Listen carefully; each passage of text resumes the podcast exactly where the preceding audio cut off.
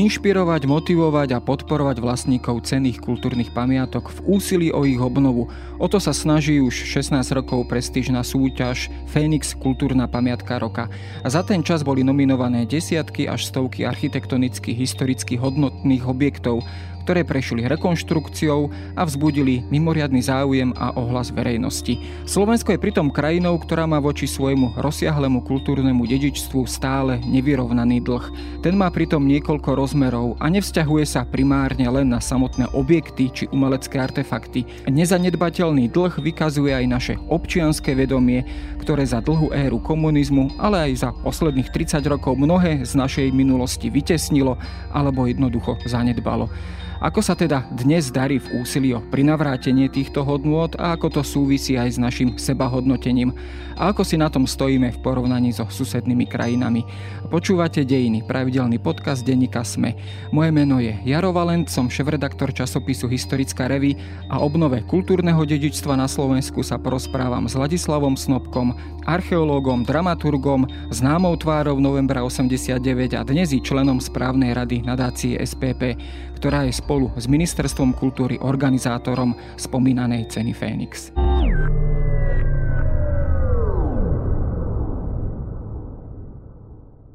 Prinášame vám najpočúvanejšie dovolenkové podcasty.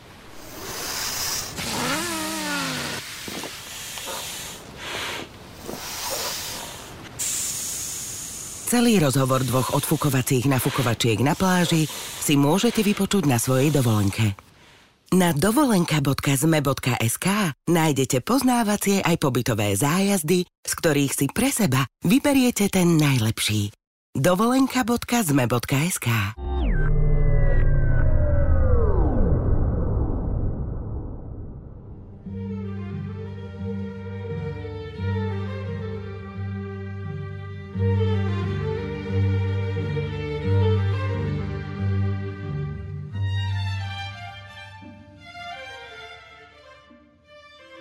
No ja som e, na začiatok trošku charakterizoval túto cenu Fénix, e, kultúrna pamiatka roka, ako takú snahu úsilie o trošku zviditeľnenie jednak aj ľudí a jednak aj pamiatok a úsilia, ktoré sa snaží prinavrátiť pôvodnú podobu e, týchto, týchto pamiatok a kultúrnych architektonických objektov. Eh, dobre som to povedal, je to ten prvoradý cieľ preniknúť do určitého spoločenského vedomia, že máme tu takéto objekty na Slovensku a treba sa o ne starať. No, ja to odviniem od toho vášho úvodu, pretože povedali ste, Slovensko je krajina a potom ste naznačili problém, ktorý musíme riešiť a ktorý neriešime dostatočne ani hodnoverne, ani zodpovedne. No, ja by som skôr povedal, že nie Slovensko je krajina, a potom ten dovetok, ale Slováci sú ľudia, ktorí majú mierne povedané ostých pred vzdelaním a vzdelanosťou a z toho vyplýva aj ich ostých až nevšímavosť voči vlastnému kultúrnemu dedičstvu. Teda vravím vlastnému, ale chcem povedať kultúrnemu dedičstvu Slovenska ako krajiny, pretože Slovák a Slovensko v tomto prípade nie je to isté. Ja som nám na začiatok takisto spomenul tie dva rozmery, že jedna vec je samozrejme obnovovať samotné architektonické kultúrne dedičstvo, ale jednak to asi plní aj tú druhú funkciu, tú spoločenskú funkciu. Je to aj myšlienka tejto ceny Fénix, že plní to vlastne e, dva rozmery toho, toho istého úsilia? No, nebol som pri zrode Fénixa, to bol tuším niekedy rok 2006. V podstate e, prostredie, v ktorom Fénix vznikal, bolo prostredím e, ešte pred vznikom Fénixa, pretože vtedy bol ministrom kultúry literárny vedec Rudolf Chmel a ja som bol jeho poradcom. Vtedy e, sa partnerom ministerstva kultúry stávalo SPP, ktoré sa rozhodlo orientovať svoju pozornosť na pamiatky v rámci takej tej e, rozvoja duchovného rozmeru Slovenska. No a tam vznikla tá báza, ktorá potom neskôr, myslím si už za ministra Maďariča, vyústila aj do podoby súťaže o najkrajšiu obnovenú kultúrnu pamiatku na Slovensku. Súťaže, ktorá sa volá potom bájnom vtákovi, egyptskom vtákovi Fénixovi, ktorý akoby stával z popola. tu zase sa vrátim k tej našej nešťastnej slovenskej náture, treba spomenúť, že ten názov Fénixa, teda ceny Fénix je veľmi výstižný, možno aj netušeným a spontánnym spôsobom, pretože my bereme Fénixa ako obrodzujúci sa život v podobe vtáka, ktorý sa zrodí z vlastného popola. Ale e, tam je taký ten príbeh, ktorý má ešte svoju predohru. Predohrou je, že ten Fénix sa predtým spáli. Že to je on ako keby v rámci obnovy sa spálil, aby mohol vzniknúť na novo a možno lepšie. No a to je presne to, o čom by sme chceli byť my. Proste Slováci svoje pamiatky, ako ten Fénix sám seba, ničili, nevšímali si ich, počas, e, lebo to neboli ich pamiatky. Proste s výnimkou dedinských kostolíkov všetky ostatné pamiatky, mám na mysli nehnuteľné pamiatky, sú pamiatkami po no tak ťažko povedať Slovákoch, po obyvateľoch Slovenska, ktorí postavili kaštiele, paláce, hrady, zámky, katedrály, kostoly, e, historické námestia a podobne. To bohužiaľ e, je čímsi, čo je našou traumou, našou myslím slovenskou, že sa nevieme stotožniť s touto svojou minulosťou. Proste my sa ako nevedomky a nechtiac, je to možno v našom akomsi freudovskom podvedomí, stále mentálne pasujeme do roli bírešov. Proste námezných, alebo ako sa to po slovensky vraví, pomocných e, robotníkov na e, statkoch a na farmách. A toto je mentalita, ktorá bohužiaľ patrí k najhorším dedičným vlastnostiam Slovákov.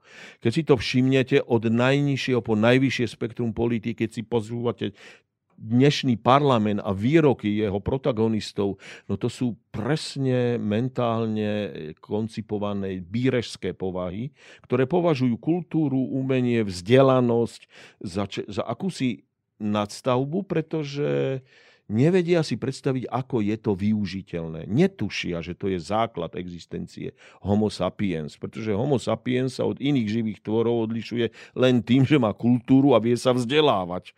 Pretože to ostatné, niečo jesť, niekde spať a, a tak ďalej, majú aj zvieratá. No. No, ja som sa, keď som sa párkrát rozprával s priateľmi, e, kolegami práve o tejto téme a o tejto našej národnej povahe, tak my sme porovnávali tú situáciu nielen povedzme s tou západnou Európou, ktorá je aj v týchto veciach asi ďalej, ďalej o mnoho pred nami, ale aj povedzme s tými našimi okolitými susedmi, Českou republikou, Polskou, Polskom, Maďarskom.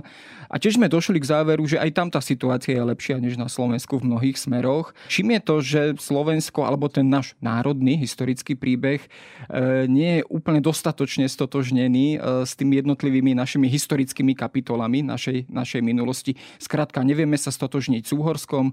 V 93 pričom ako keby sa nevieme e, stotožniť ani s Československom mnohí, mnohí na Slovensku, alebo mnohí aj aj medzi politickou elitou, e, je práve táto naša seba dôvera alebo identita roztrieštená a toto je možno aj výsledok e, stav možno kultúrneho dedičstva na Slovensku. No ja si myslím, že ona ešte nevznikla. Kultúrna, ako keď bereme národná kultúrna identita Slovenska, teda Slovákov, Bohužiaľ, je, je to možno skeptické, ale v tej podobe, ako ju majú Česi, Poliaci, Maďari, Rakúšania, len keď hovorím o Ukrajinci, ešte nevznikla. My stále, e, už som to povedal, e, nedokážeme si osvojiť tú nadstavbu stále, však našim národným hrdinom je zbojník. To už je jedno, či sympatický aj nesympa, alebo nesympatický. Chceme z neho Robina Huda, ale je to Janošik. Ostala po ňom iba, iba Šibenica a ani tu on nepostavil. Takže e, v podstate ide teraz o to, že keď sledujem nazvime to treba personálny vývoj Slovákov na Slovensku, tak vždycky v minulosti, ako náhle poskočili v oblasti vzdelania, kultúrnosti o stupienok vyššie, tak sa stotožnili s tými, e, ktorí tu boli ako Maďari, e, Nemci, Česi a tak ďalej v tom postavení a oni ho prijali. Ale tí, ktorí ostali Slovákmi, sa akoby si to neosvojili, tú noblesu, tie, tie, tie móresy, ako sa vraví, kinderstube, alebo ináč to vieme nazvať. No proste ja neviem, čím to je dané. Nikto sa na to tak nepozerá, lebo aspoň nie sú dohľadné. Všetko, všetko je to robené takým tým odsudzeným, e, či už sociologickým, alebo historicko-politologickým pohľadom, ale ne, ne, ne, neobsahuje toto živé, ten živý materiál nášho ľudu, poviem to takto, ktorý ako keby vždycky sa odrazil od tej vyššej sféry, alebo vyššej hemisféry ľudského bytia nazad dolu. Keď si zoberete, e, všetky národy, ktoré som menoval, mali svoju šlachtu. My sme sa nestotožnili so žiadnou šlachtou, ktorá žila na našom území. Turzovci dokonca hovorili po slovensky, že to bol teda jo veľký rod.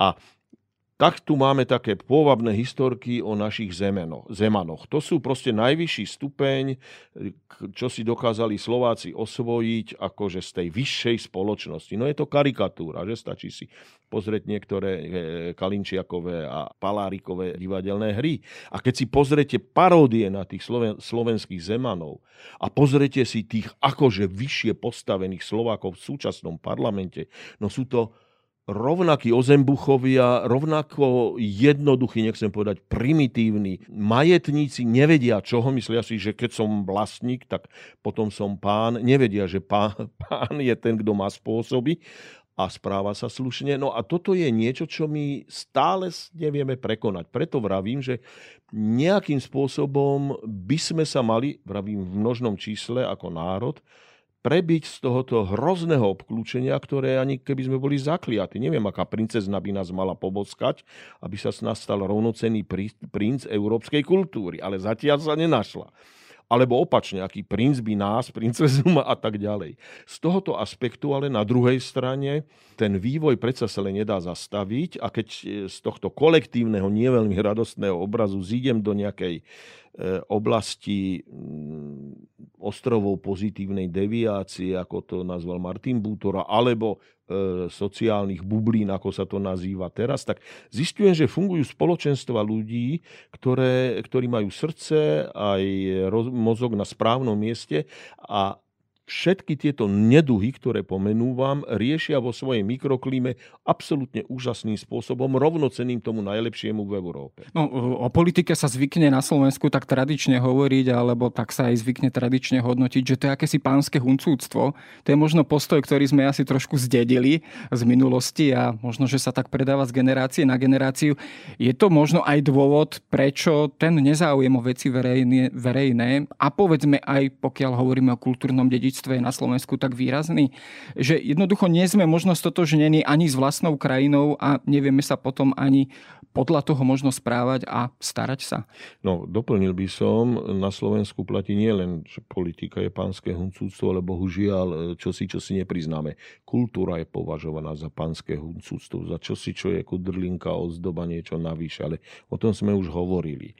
A ja osobne si myslím, že táto cesta sa dá vyriešiť len spôsobom, ktorý je, e, ktorý je praktický, ktorý vychádza zo základných princípov organizovania kultúry.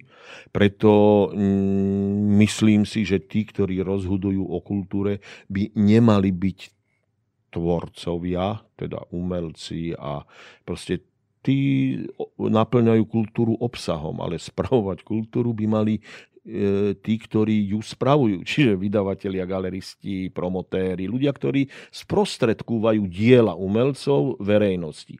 A keď to budeme nazerať tak, no tak potom je šanca, že sa to vďaka tým organizátorom posunie ďalej. Takže keď sa vrátime k téme Fénix, no tak e, téma Fénix e, proste je pochopiteľná v rámci toho, ako nájsť riešenie z tejto situácie. Proste e, ľudia radi súťažia, sledujú radi súťaže.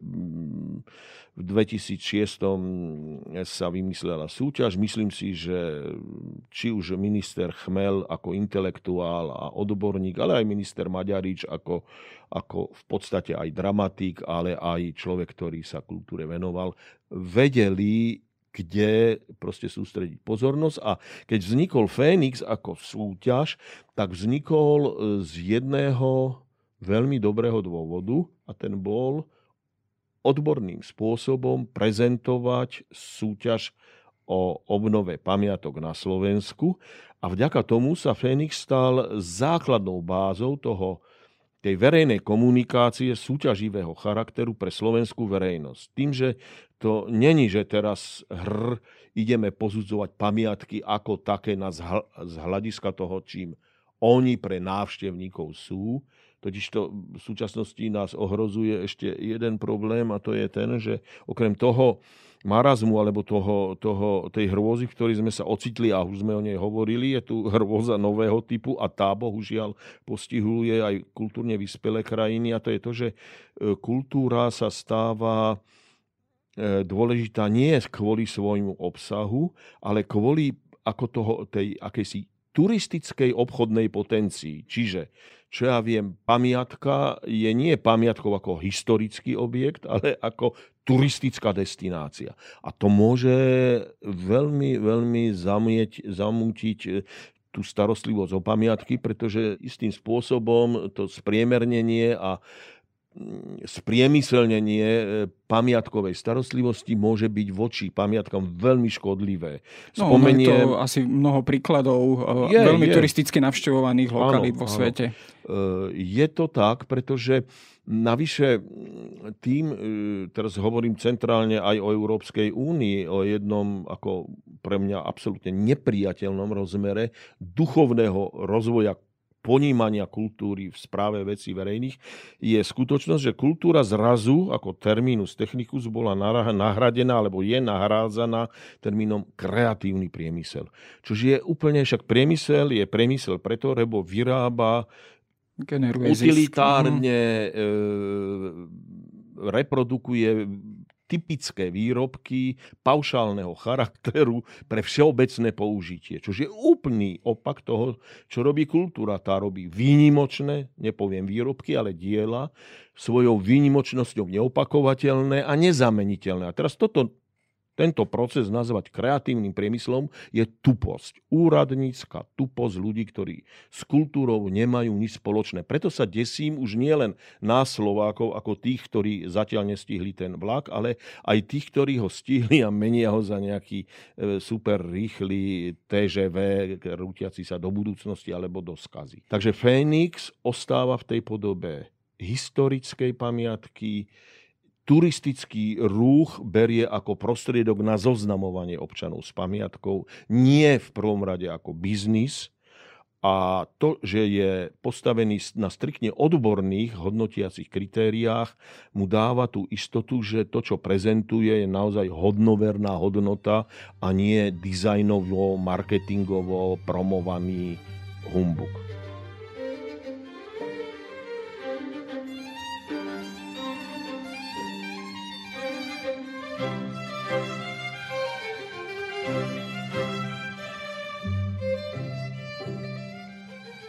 Súťaž Fenix e, je v podstate založená aj na tom, že každý rok vlastne e, z vybraných nominácií e, môžu ľudia aj potom hlasovať za tú ktorú pamiatku.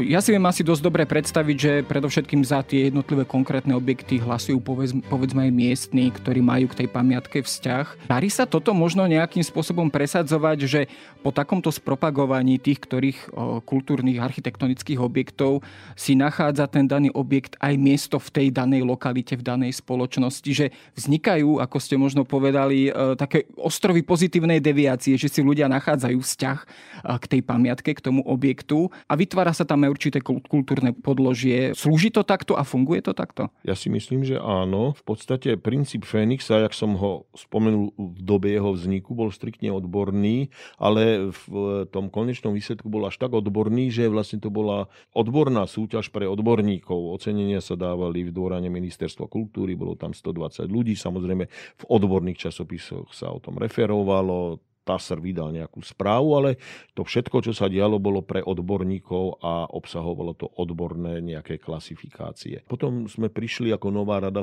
nová správna rada nadácie SPP a tým, že ja som pôvodom pamiatkár a archeológ, v podstate nebyť Bratislavy náhlas, teda nie Bratislavy náhlas, ale postihu voči Bratislave náhlas, v ktorej som bol členom týmu a toho, že ma vyhodili ako archeológa pamiatkára z Veskej pamiatkovej správy. Asi by som ním bol dodnes, ale tam potom končí toto moje obdobie, začína to dramaturgické.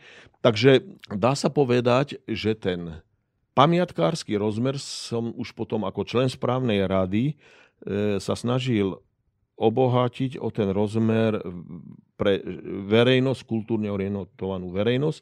A tak som sa dohodol s riaditeľom, vtedajším riaditeľom RTVS Reznikom, ktorý ako aj rodine mal dosť blízko k pamiatkám. Takže sa podarilo presadiť Fenixa na televízne obrazovky, dokonca na prvý program, postaviť to ako veľmi na jednej strane pamiatkársky obsažný, ale na druhej strane divácky, čo najpriťažlivejší program. Zabralo to a už to funguje v podobe verejnej súťaže vo verejnoprávnej televízii. A keďže Fénix obsahuje strašne veľký potenciál pamiatok, podľa mňa pamiatky sú ak to nezobereme nejakým takým tým spôsobom, ako dobrali komunisti v minulom režime, že e, len pamiatky na robotnícku a rolnícku triedu sú pamiatkami, tak sú pamiatky vlastne takým tým pozitívnym deviantom v každej spoločnosti, pretože sú nositeľmi e, istého typu krásy, histórie, sebavedomia, aj naši predkovia to dokázali, musíme to aj my a tak ďalej. Tie konotácie sú strašne, strašne dôležité a veľké. Takže ten základ tvorí ten televízny program, tá súťaž, ale už zase, zase mm, z, z správkyňa nadácie SPP pani Gulíková prišla práve s tým nápadom, no dobre, tak teraz už podchytávame e, tú verejnosť, ktorá je kultúrna a celoslovenská, ale poďme ešte ich e, stiahnuť do toho, čo je teraz príťažlivé, do toho interaktívneho prostredia. No a vznikla tá súťaž, ktorá vlastne cez lajky hodnotí pamiatky cez ich záujemcov, no, že tam vznikajú, pamätám sa, minulý rok e, e, vyhral Esterháziovský kaštiel v Galante, tak to bol primátor, ktorý rozpumpoval všetky domovy dôchodcov, zmobilizoval, zmobilizoval školy. Pamätám sa, že keď sme boli točiť finalistov v kostole Filakove, tak vám farár vravel, no ja teraz musím chodiť o pol hodiny skôr na omšu, lebo už čakajú babičky s mobilmi, aby som hlasoval za náš kostol. Čiže dostáva to ten rozmer, takého toho fandovstva, ale toho pozitívneho fandovstva a funguje to, zabralo to. Preto sa snažíme toho Fénixa rozšíriť všetkými možnými smermi. Rozšírili sme o prílohu v denníku SME, Snažíme sa ho rozšíriť aj o spoluprácu s vami, ako s historickou reví, ktorá je nositeľom pre tých záujemcov, ktorí už sú zorientovaní a majú isté vedomosti. Takže a plánujeme rozšíriť spoluprácu s RTVS smerom k publicistike o pamiatkách, k úvahách o pamiatkách, k tomu, čo to je. To sú všetko témy, ktoré ľudí zaujímajú a sú dôležité. Je možno už dostatok e, uplynutého času, jednak od pádu komunizmu. Tých 30 rokov predsa len je dosť a my sa už asi nemôžeme stále vyhovárať iba na to, že čo bolo v minulom režime, pretože za tých 30 rokov už sme nejakým spôsobom pokročiť mohli a mali. Je teraz možno ten čas, že možno aj s nastupujúcou ďalšou generáciou, ktorá možno nie je zaťažená tými starými, možno dedenými predstavami, že sú dnes ľudia na to prístupnejší, ochotnejší počúvať a zaujímať sa. Máte ten pocit aj e, pri tých vzájomných kontaktoch a pri tejto práci? No, fur som si myslel, že ten zlý vzťah Slovákov k vlastnej minulosti, kde kultúrnemu dedistvu a vzdelaniu spôsobili komunisti. Áno, ale 30 rokov je dosť dlhá doba na to, aby sa sa na to mohli vyhovárať to je podľa mňa e, bohužiaľ u nás zadreté hĺbšie tento náš inertný vzťah, vzťah ku kultúre a vzdelaniu. Ja si myslím, že to súvisí s tým, že, že ako som vravel, stále niekde máme ten komplex bírežskej menej, menej cenosti v sebe, tá taká zvláštna závislivosť, ktorá vychádza z toho, že keď susedovi je zle, tak a, a, teda keď nie je zle a zle je aj susedovi, tak je všetko v poriadku. To, miesto toho, aby sme je zle susedovi, je zle mne, robme s tým niečo, tak toto je stále takéto takéto čosi, čo nás mentálne hádže na, od vlastných ambícií nazad dozadu, do, naspäť. No, čo sa týka najmladšej generácie, tá, v tom sa vám neviem vyjadriť, pretože e, súčasných posledných niekoľko rokov s nástupom e, tých sociálnych sietí a internetu e, to cítim ako problém všeobecno, vše, všeľudský, ktorý, ktorý neviem, jak dopadne, nemusí, nemusí vôbec dobre dopadnúť. Z tohoto aspektu, keď prídem na hrad Uhrovec a vidím tam tú, tú skupinu pozitívnych debiantov v ich neuveriteľnej bubline, ako opravujú ten hrad a počúvam ich a dozviem sa, že oni síce chcú raz, aby ten hrad bol opravený, ale dôležité je, ako ho opravujú. Ten proces, tá cesta, satori, proste, ako sa vraví, aj cesta môže byť cieľ, pretože náš život je cesta našim cieľom vlastne jediným reálnym je smrť. Takže naozaj sa musíme venovať tej ceste, tomu, čo zažívame, keď kráčame e, týmto svetom. A to takéto mimovládky, ktoré obnovujú, vravím, Uhrovecký hrad, Pustohrad nad Zvolenom, Katarín, no proste všetky tie čierne diery ako nový a veľmi úspešný projekt tretieho sektoru, tak to mi dáva taký ten výrazný, taký pocit nádeje, že to nemusí dopadnúť tak blbo, ako som pred chvíľou hovoril o tej digitálnej ére, ktorá nám začala vládnuť. Mali ich prázdne a ešte bola tma. Po našich uliciach odvtedy prešli veky. Prebudili sme sa zo zlého sna. No, vy ste spomenuli občianskú iniciatívu Bratislava náhlas, ktorej ste aj boli súčasťou a tá formulovala také tie požiadavky predovšetkým na zdravé, čisté životné prostredie a samozrejme aj starostlivosť o kultúrne dedičstvo. A tieto požiadavky sa potom aj stali súčasťou samozrejme už toho e, procesu o novembri 89, ktorý si teda samozrejme tento proces skladol ďalšie, preto všetkým politické a ekonomické požiadavky. A ono to častokrát býva tak rozčlenené, že dôležité sú najskôr politické zmeny, následne ekonomické zmeny a potom niekedy e, tie zmeny alebo kultúra alebo reformy v oblasti kultúry. Ako si na tom, v tomto zmysle my na Slovensku opäť počíname? Boli tie posledná, tá posledná fáza reforiem bola odsunutá ad acta a možno nahrádza e, tento proces práve ten občianský sektor, ako ho spomínate? Jednoznačne. E, keď sa pozerám ako historik na vývoj e, Slovenska, tak istým spôsobom ten občianský sektor a jeho aktivity sú dominantnou pozitívnou zložkou našej histórie. V podstate nebudem sa vrácať do dávnej minulosti, že to boli občianskí aktivisti, hoď sme ich pokr- volali zakladatelia štátu, že Masaryk, Štefánik a tak ďalej, ale to boli občianské aktivity, to nebolo riadené žiadnym štátnym alebo iným administratívnym subjektom. Čiže občianské aktivity, lebo aj to sú občianské aktivity, prebehnem do Slovenského národného povstania. To tiež vzniklo, tak áno, vojaci to robili, ale robili to vojaci občania. Samozrejme z historického hľadiska, hľadiska e, tomu dodnes nerozumiem, e, prečo my Slováci stále máme zakodované Slovenské národné povstanie, že to bolo ako proti Nemcom. Však Nemci tu neboli. To bola občianská vojna. Nemci prišli 29. ráno nemecké vojska. Dotedy tu boli len Slováci. A Slováci občania sa začali búriť proti Slovákom nacistom. Že? A to je princíp, ktorý bohužiaľ si nevieme osvojiť. No a vrátim sa k tomu občianskému sektoru. No, od novembra 89, no však ťažisko, ťažisko verejnosti proti násilu jeho koordinačného centra tvorili bývalí aktivisti z Bratislavy nahlas asi 80 až 85 sú tie mená totožné, alebo sme tie mená totožné. A potom paradoxne, zase vravím v skratke, vždycky ten občiansky sektor to nejakým spôsobom vyvážil, ten zlý vývoj. Potom prišli a politika a politici a tí to zase, no viete čo, Takže dobre, prišli sme my, v 92. sme prehrali voľby, lebo asi nie sme šikovní politici, prišiel Mečiar, poslal to kam si a prišiel rok 96 až 98 a čo vzniklo? Gremium tretieho sektora, stála on v konferencii občianského inštitútu. To boli tie hlavné um, piliere tej zmeny. Samozrejme, súbežne s tým aj vznik SDKU a e, politici ako Mikuláš Zurinda.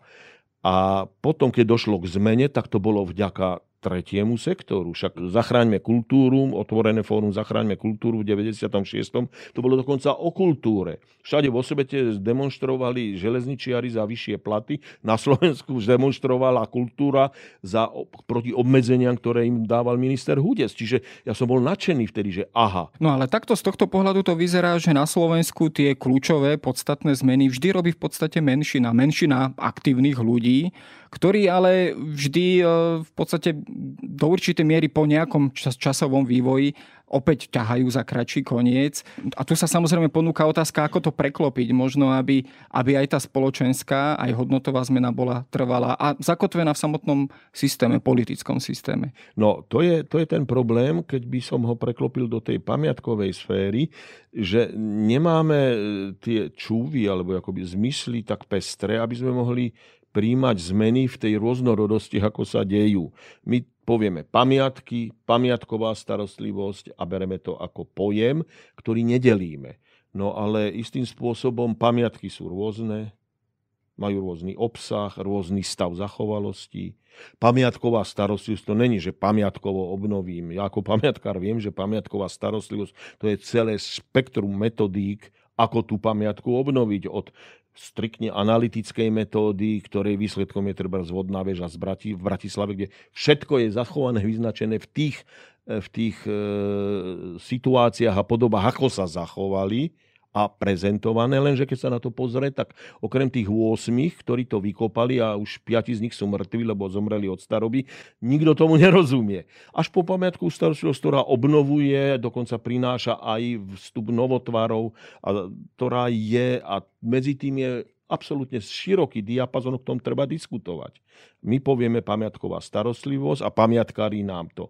Toto a pamiatkári nám tamto, ale v skutočnosti neexistuje jednotný názor na to, ako má tá pamiatka byť obnovená.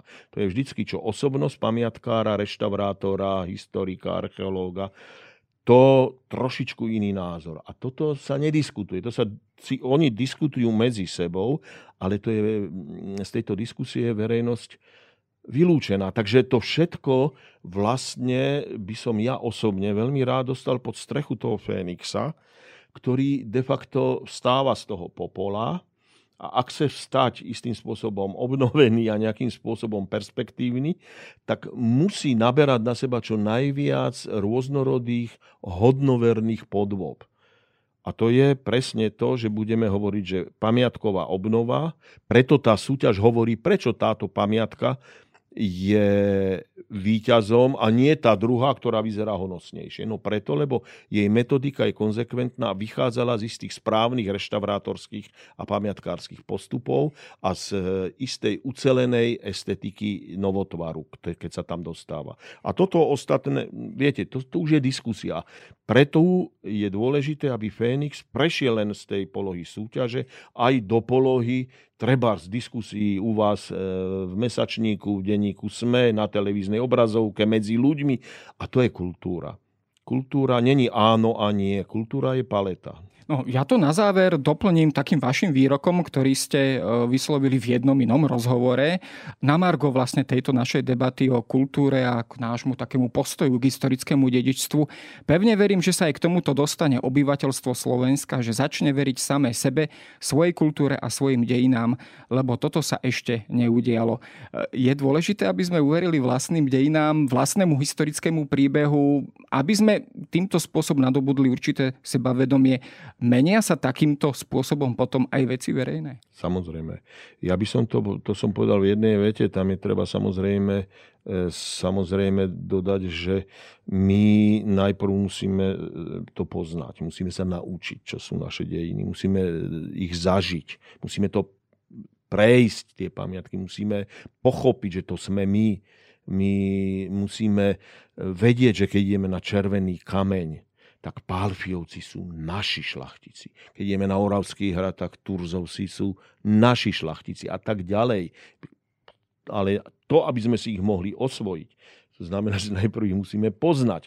Čiže do verejného prostredia musíme dostať e, vo všetkých, od, od, od čo aj, seriálov až cez... E, e, napríklad istým spôsobom Pavel Dvořák to, to bol v tom medzi, medzistupni medzi odbornosťou a popularizáciou ten, ktorý vykonal veľa roboty, no len v súčasnosti nič také, nikto, nie že nič, ale ani nikto taký neexistuje a v podstate zväčšať, keď sa niečo podobné deje, tak sa to deje v tom nemožnom marketingovom móde turistickej pamiatky, navštívte zážit, zážitok dundu dundu a od tej pamiatky sa veľa nerozviete, lebo to je tam iba ako kulisa, nie ako princíp a podstata toho, toho čo, prečo sme tam.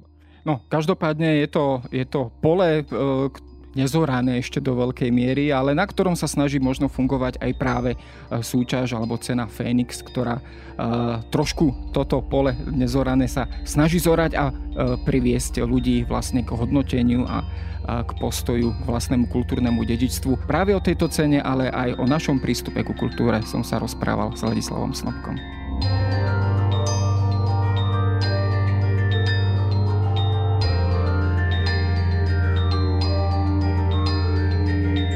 To je na dnes všetko. Počúvali ste Dejiny, týždenný podcast denníka SME a historickej reví. Podcast Dejiny vychádza každý týždeň v nedelu. Prihláste sa na jeho odoberanie vo svojej podcastovej mobilnej aplikácii na platformách Google Podcasty, Apple Podcasty alebo v službe Spotify. Všetky diely nájdete aj na adrese sme.sk lomka dejiny alebo historickareví.com. Ak sa vám podcast páči, môžete ho ohodnotiť. Ak mi chcete poslať pripomienku, môžete sa pridať do podcastového klubu denníka Sme na Facebooku alebo mi poslať mail na adresu jaroslav.valent zavináč petitpress.sk Ja som Jaro Valent a na tvorbe tohto podcastu sa podielal aj Viktor Hlavatovič.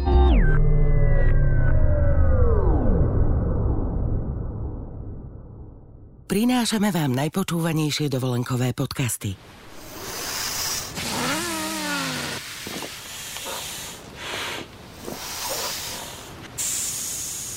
Celý rozhovor dvoch odfukovacích nafukovačiek na pláži si môžete vypočuť na svojej dovolenke. Na dovolenka.zme.sk nájdete poznávacie aj pobytové zájazdy, z ktorých si pre seba vyberiete ten najlepší. dovolenka.zme.sk